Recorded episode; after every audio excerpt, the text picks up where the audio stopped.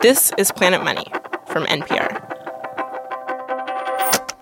Just a quick warning this episode contains a phrase that might not be suitable for kids. Nathan Barton is the kind of guy who likes to solve problems by tinkering around. I'm an engineer by training. And with engineering, you just start building things, measuring things, paying attention to the outcome, and then take that and do better next time. Nathan used to design microchips for Texas Instruments, but he brings that same engineering vibe to his new life as a stay at home dad outside Portland, Oregon. If he gets stuck on a problem, he'll just keep working on it and working on it in his mind, breaking it down until he can figure out how all the pieces fit together. I'm kind of obsessive compulsive, so I don't let go of things very easily. A couple years ago, Nathan turned his laser focus to a problem that a lot of us have sadly become intimately familiar with telemarketing phone calls. His kids had just become teenagers, so Nathan had gotten them their first cell phones. But whenever he'd actually try to call them to make plans or ask what they want for dinner or whatever, they wouldn't pick up the phone. I want to get on them that, well, that's not the deal. And then they say, well, I can't leave the phone on because it rings a lot. Nathan had gotten these kinds of calls before, but it felt different now that his kids were getting them too. They were going after his family. And where before he might have applied his dogged engineering mind to designing a better microchip, all of a sudden he had a new mission. I felt like it was kind of my job then to make the phone stop ringing. So Nathan made the first obvious move. He put his kids' numbers on the government's do not call list, the one that tells telemarketers, do not call these people. But the calls kept coming. The system was not working the way it was supposed to. But Nathan happened to know that the system offered regular citizens a more powerful tool, an obscure federal law. He'd used it once before to get this guy to stop sending him junk faxes, back when people still had fax machines. But this law was mostly aimed at unwanted phone calls. It says you can sue a telemarketer for $500 every time they call you illegally. And Nathan and his kids, they're getting like 10, 15 calls a day. So Nathan thinks, okay, well, I kind of have some time on my hands these days. I'm going to figure out how to file a lawsuit, and I'm going to fix this problem by taking these telemarketers to court.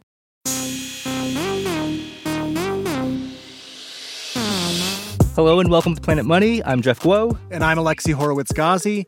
When we talk about regulation, we are usually talking about something the government does. The SEC makes sure the financial industry follows the rules. The EPA watches out for polluters. But there are some laws where the government wants everybody to pitch in, where most of the enforcement comes from regular people, like you or me or Nathan.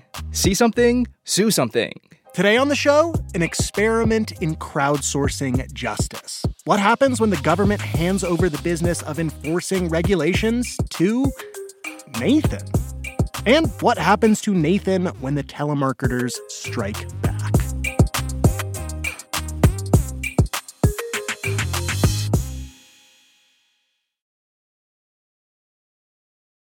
To understand the legal system that Nathan was diving into, you first have to understand this one central question at the heart of every law.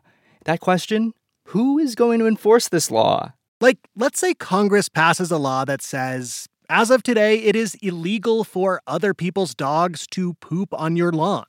Just saying it's illegal will not be enough.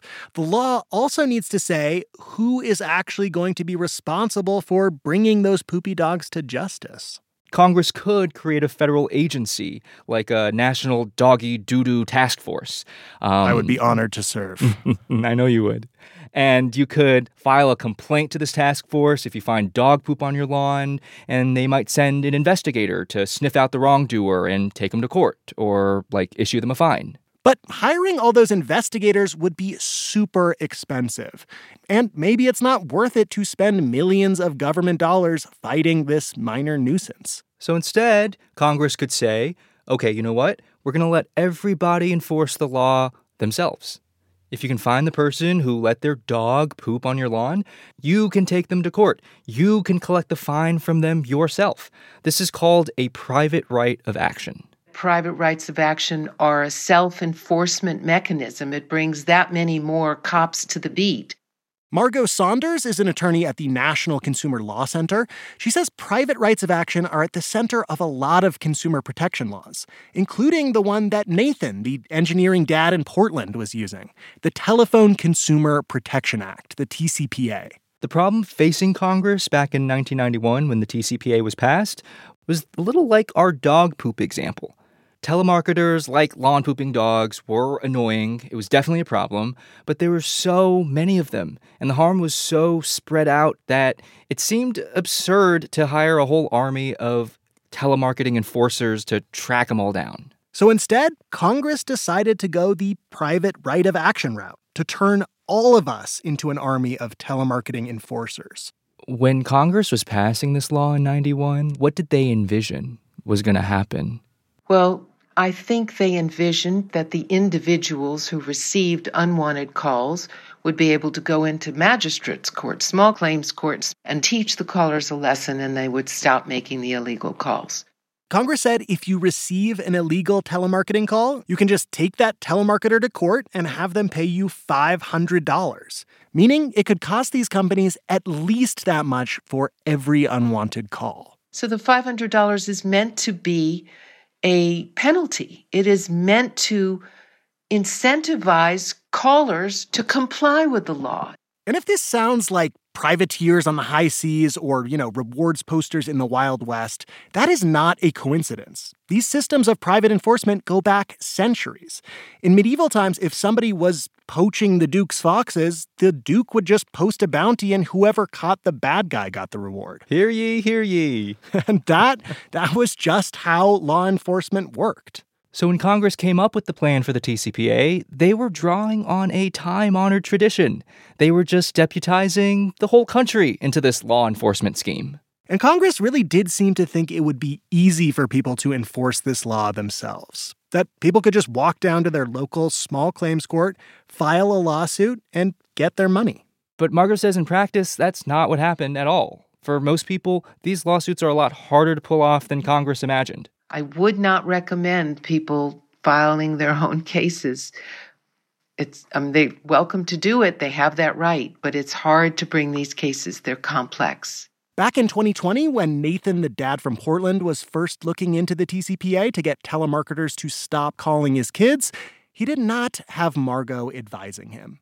Instead, he went to YouTube. You know, if you make one phone call illegally, 500 bucks. We have to pay you 500 bucks. That can triple up to $1,500 real money. See, this is just math. This is this is how numbers work. Small claims court, you do not need an attorney. Good luck.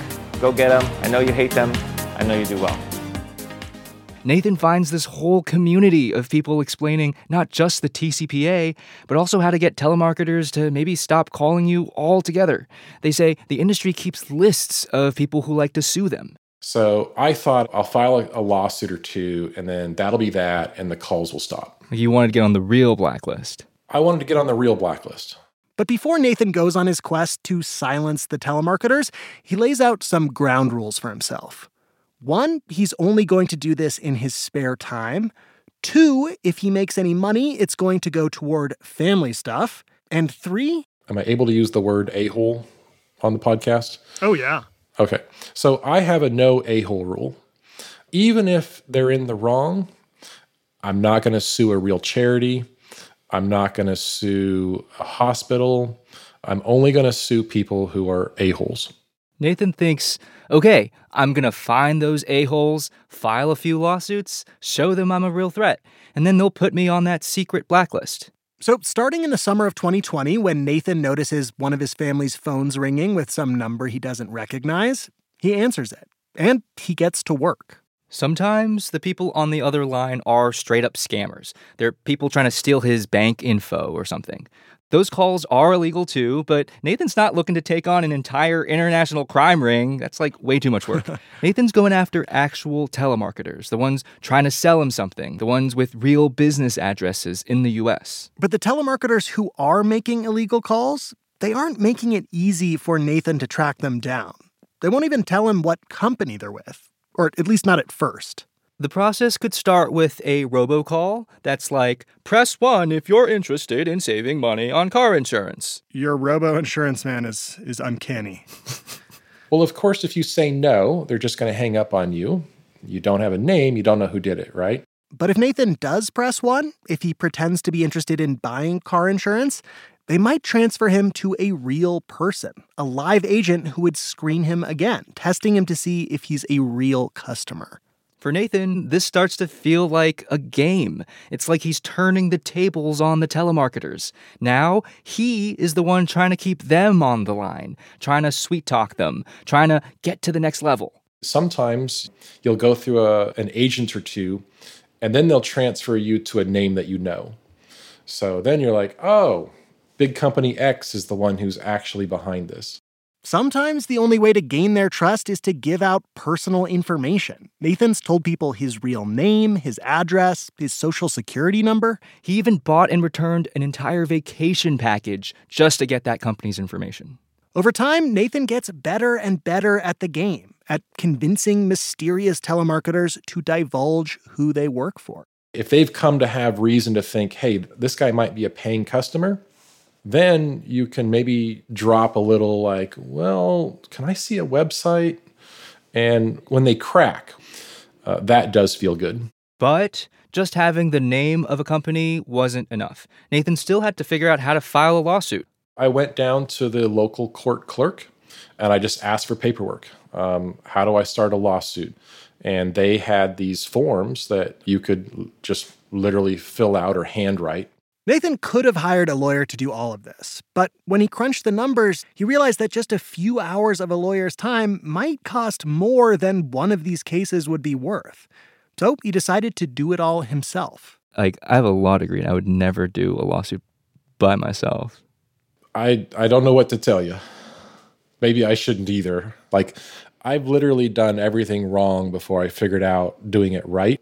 Once again, Nathan goes to the internet. Well, I Google summons, didn't really see anything. I asked the court clerk, okay, okay, what's a summons? It just has your name, it has the name of the court, what, what, what, what, what, right? So I'm like, oh, okay. So I just went home and made one. Nathan says he found out a few months later that his summons letters were kind of janky. Like, there's actually an official form letter he was supposed to use. I don't know what opposing attorneys thought when they saw something that I just typed up.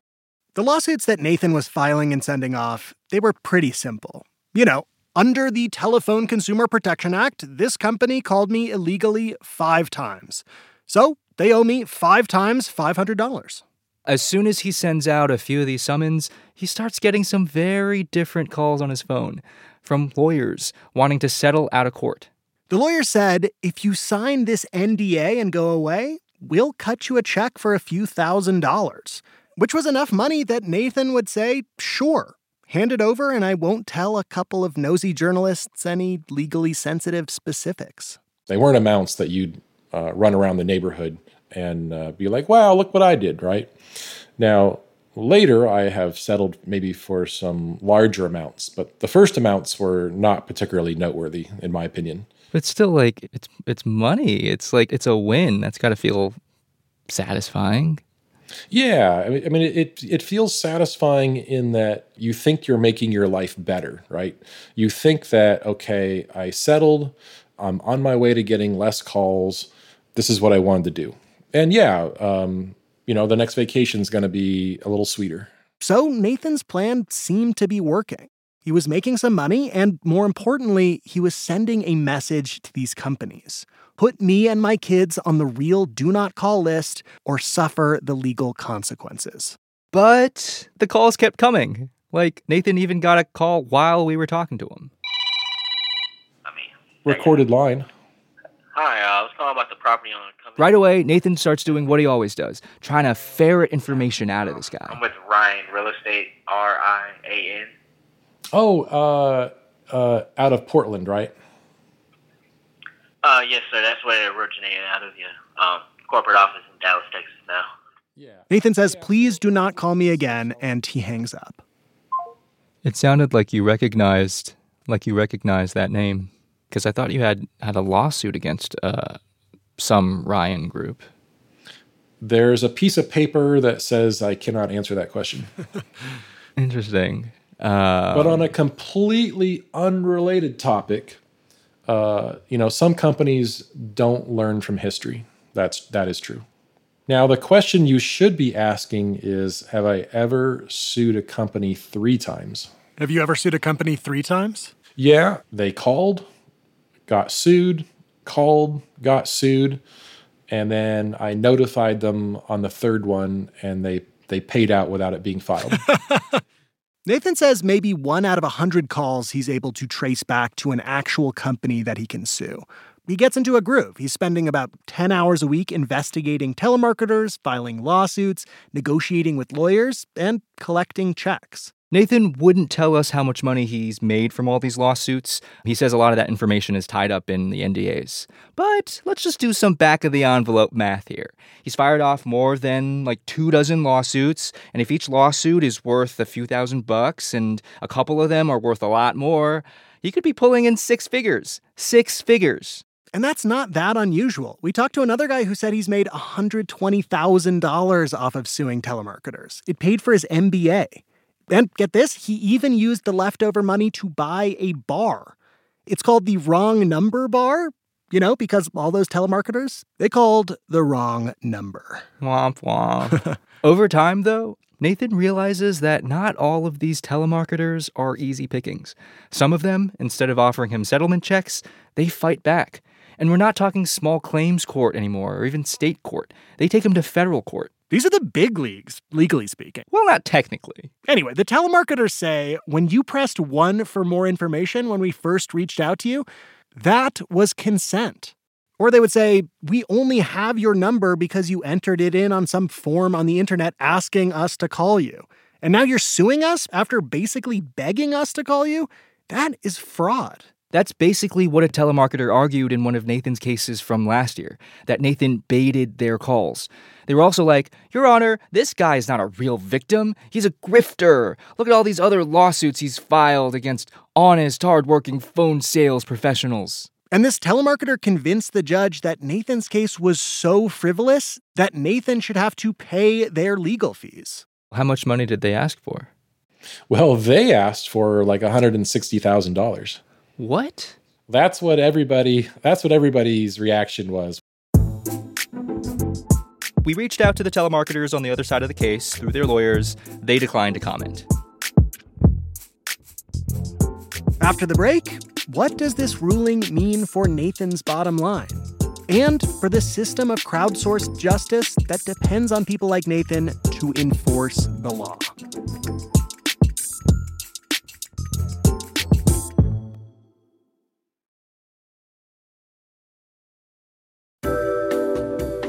Okay, Planet Money listeners, we asked for your favorite or least favorite parts of the U.S. tax code, and a surprising number of you. My favorite part of the tax code had thoughts. My least favorite part of the tax code. My two favorite parts of the tax code. Section 529. 415. 7502. 1.162 22. A bunch of tax loopholes we could not fit into our regular episode of the show. That's in our most recent bonus episode for Planet Money Plus listeners. If that's not you, it could be. Check out the link in our episode notes. If you, like Nathan, start getting into suing telemarketing companies using the TCPA, it's probably only a matter of time before you will encounter this guy. My name is Eric Troutman. I'm the czar of the TCPA. That is not an official title, but Eric is a big deal in the telemarketing world. He's one of the go to defense lawyers for companies that have been hit with a TCPA lawsuit. To Eric, this law is all kinds of broken. For one, Eric says the people suing telemarketers, they're not all upstanding, honest citizens. You know, there's instances where someone might go off and, and buy 80 cell phones just so that they can collect wrong number calls. Uh, and there's there's a ton of that. And there's instances of of people filling out forms online and then pretending that, hey, it wasn't me, it was somebody else. Maybe 80 is a bit of an exaggeration, but Eric did defend a case where a woman kept like 30 cell phones in a shoebox just to file TCPA lawsuits. She even described that as her business. Eric argues people making a living bringing these lawsuits was never the point of the TCPA. And some judges agree. They're starting to punish people who they think are abusing the law. The courts don't like to think that somebody is inviting calls and then turning around and suing for them. And some defendants are, are pushing very, very hard to make sure that, that people who are inventing these lawsuits are going to pay for it. But Eric says, in the grand scheme of things, individuals like Nathan are small fry. The real problem is the way the TCPA allows these giant class actions, where someone brings a lawsuit not only on behalf of one client, but on behalf of all the people that a company has ever illegally dialed. Think about that. $500 a call multiplied by millions of calls. And I'm talking, right, eight figure settlements, tens of millions of dollars. That is how insane these statutes are. Back in the 2010s, there was a huge wave of class action lawsuits against big household name companies, and Eric represented a lot of them. What were some of the companies that got tangled up in these settlements? Uh, every single bank and finance company you can think of. The largest on record until just last year was Capital One. They had a $75 million settlement. It seems like those big lawsuits made a difference. They kind of freaked everybody out. And so, in the past few years, companies, at least the big legitimate ones, have become a lot more careful about following the law. So, isn't that a positive thing? Well, I mean, look, the way I look at it, that's like saying, you know, if you want someone to behave, you just put a gun to their head and say behave, right? Well, well, well, yeah, but there's other ways to do it. Eric says, come on, this can't be what Congress really intended. All these plaintiffs' attorneys ginning up massive lawsuits in the name of people who maybe didn't even care about these telemarketing calls in the first place. And we're going to take you for, for $10 billion and we're going to put you out of business unless you pay me 20 million bucks right? It, it's absolute extortion at the highest level. And so, you know, does it create incentives to comply? Yes, it does. No, no question. Yes, it does. But you could create that same incentive without this really heavy-handed uh, remedy that that just it threatens to put American businesses out of business over what? Over nothing. Uh, you know, comparatively over nothing. And Eric says these big lawsuits could actually have made the spam call problem even worse than before.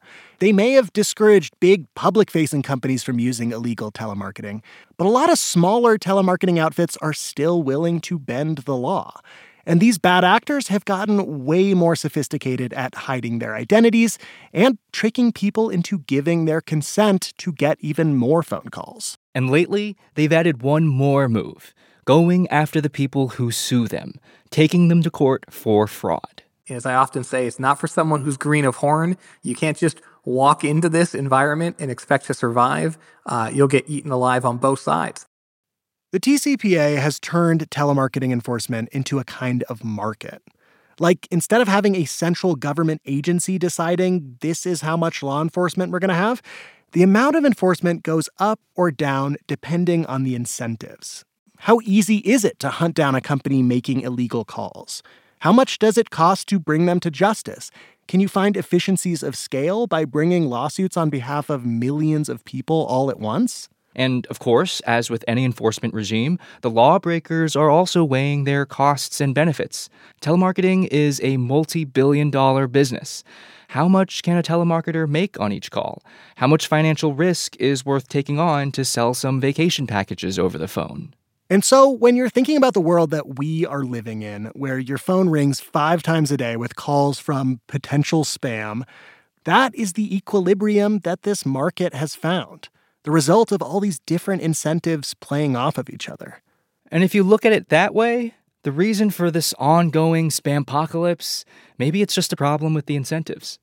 Right now, it doesn't make financial sense for most people to spend the time and money to file these lawsuits. As for the people who are filing these lawsuits on their own, like Nathan, there are things besides the money motivating them. There's a sense of indignation, of not wanting these companies to get away with it.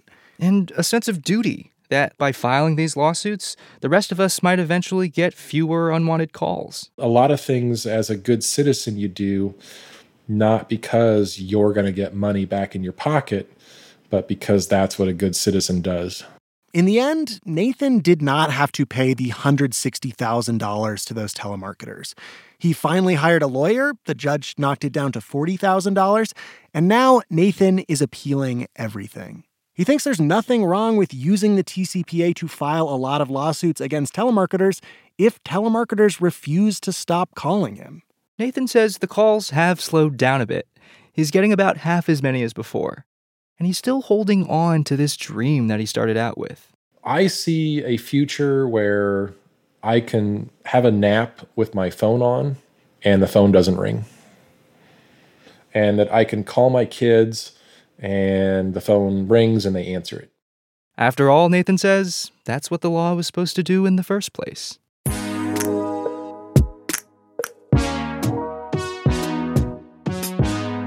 Are you using an obscure law to take on a shadowy industry? Tell us about it. You can email us at planetmoney at npr.org or find us on all things social at Planet Money. One more thing, you may have heard Planet Money started a record label to put out a song. That song is called Inflation. It's sung by Ernest Jackson and Sugar Daddy and the Gumbo Roux. Stream it and download it wherever you listen to music. This episode was produced by Willa Rubin with help from Nikki Willett. It was edited by Keith Romer, fact checked by Sarah Juarez, and engineered by Gilly Moon with help from Robert Rodriguez.